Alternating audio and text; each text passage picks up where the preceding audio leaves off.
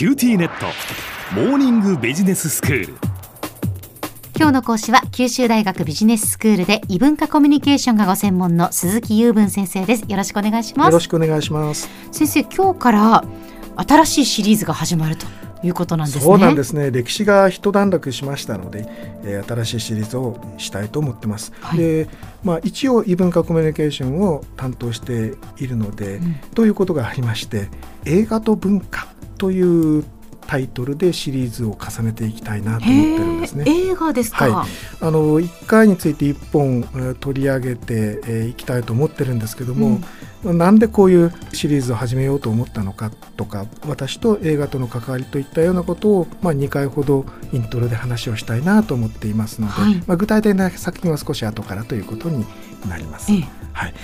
えーとまあ、非常に多趣味といいますかそれぞれがそこが浅いんですけども、あの映画もだいぶあの見ていますので、えーと、そこから何かできないかなと思って始めようとしたんですね。はい、で私自身は実はあの映画は昔から大好きだったというわけじゃなくてですね、大学院生の頃にとあ一般のその就職コースから外れたなと自分を見つめ直した時にそういえば今まで映画なんて全く見たことがなかったなと思ってですね、はい、ちょっと借りてきてみたい映画がきっかけになってああこんなの見逃して俺人生終わったらいかんよなと思ってですね。それであの慌ててその当時ほとんど見ていなかった黒澤明であるとか小津安二郎であるとかそういったそのクラシックのもう名作中の名作というので片っ端から見始めたんですそれが止まらなくなっちゃったんですね。で、まあ、そういうその、まあ、凝り性が突然爆発したみたいなことが始まってしまったというのが私のあのかけだったんですよ。はい。でまあ、今後その世界や日本の修作を中心に見ていきたいなと思っています。でその中にいろんなその文化と関係した話ができればなと思っているところです。はい、はい。えーとですね、でそのきっかけを作ってくれた作品っていうのが最近、まあ、いろんなところで出てきてます。大林信彦さんという人の作品でして、うん、えーと、1980年代の尾道を舞台にした尾道三部作というシリーズがあったんですね。はい、はい、これを懐かしいと思う方相当のご年齢だと思うんですが、うん、まあ当時そのこの映画を見て尾道にに訪れた若い人たちが何十万人もいたっていうぐらいブームになったんですよね。で私もご多分に漏れずにああここで映画を捉えたんだというようなロケ地巡りという、まあ、文化がこの当時始まったんですよ。でそれに乗っかっても私もですね全ての映画の全てのシーンがどこで捉えたかという研究を始めてしまってですね 本を一冊書いてしまったというあのわけのわかんないことをやったんですね。でまあそういうことから始まってるので、うん、まあ、映画と私との関わりというのは非常にまあ特殊で、選ぶ作品もコメントもなんかちょっと外れたようなものが多いかもしれませんがどうぞお付き合いくださいということです。はい、で実はですね今旧大であの機関教育という、まあ、一般教育の授業の枠の中で映画の世界という授業をやってます。ほうほう。これはですね、えーと、もうだいぶ前に始まったもう十数年にわたってやってるんですけれども私自身のがその映画をあまり知らなかったっていう反省がまああってて、うん、で学生さんに当時お茶飲み話でですね黒澤明の作品についてっていうことでちょっと喋ろうとしたらですね黒澤明って誰ですかって言われたことがあったんですよ。でショックを覚えましてですね、えーあの日本に生まれて黒澤明を知らずに人生終わるのかっていう物思いがあって、はい、映画を研究者として研究してるわけではないけれども、ノルマとしての事業数以外に、もうボランティアでもいいからとにかくあの日本の映画の終作を紹介するような事業をやんないとこれ大変なことになるぞと思ったんですね。で今でこそ映画はかなりブームになってますけども、当時はかなりあの社用だったので、まあ、なんとか盛り立てたいと思って始めたんですね。であの今はありがたいことにですねあの、えー、福岡アジア映画祭をなさってるオフィス・ヌーベルバーグというところの映画評論家である前田修一郎さんにも時々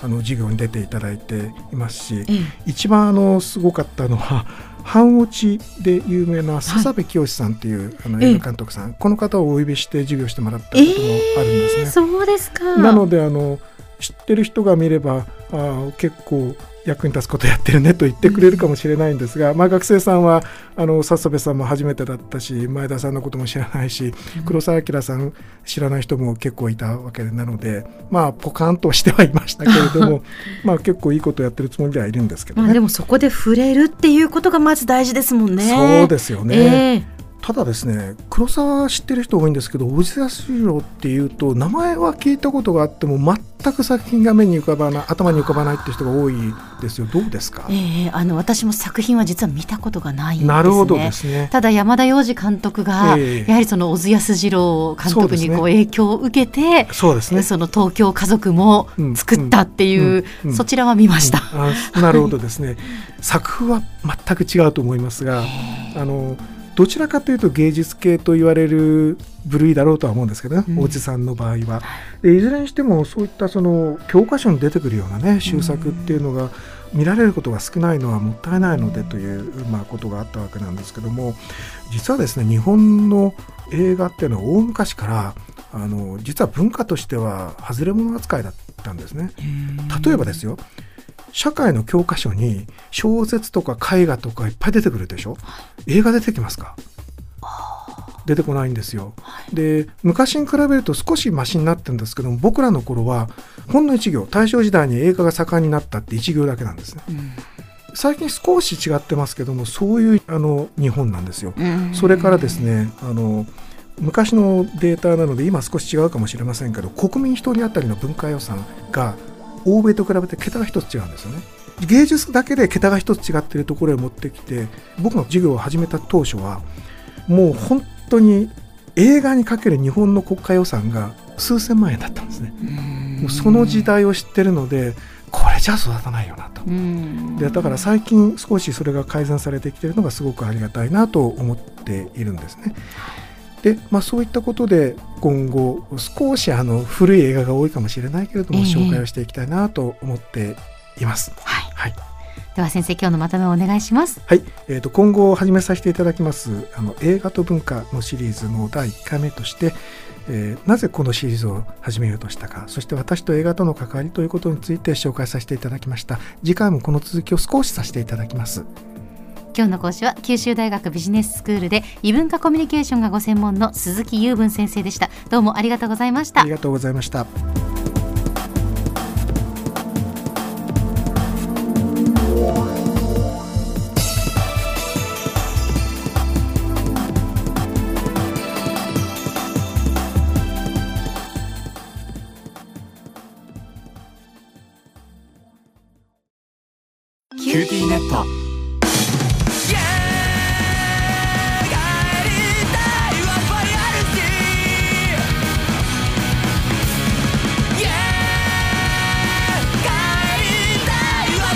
やっぱ家最高。W i f i あるし。光はビビック。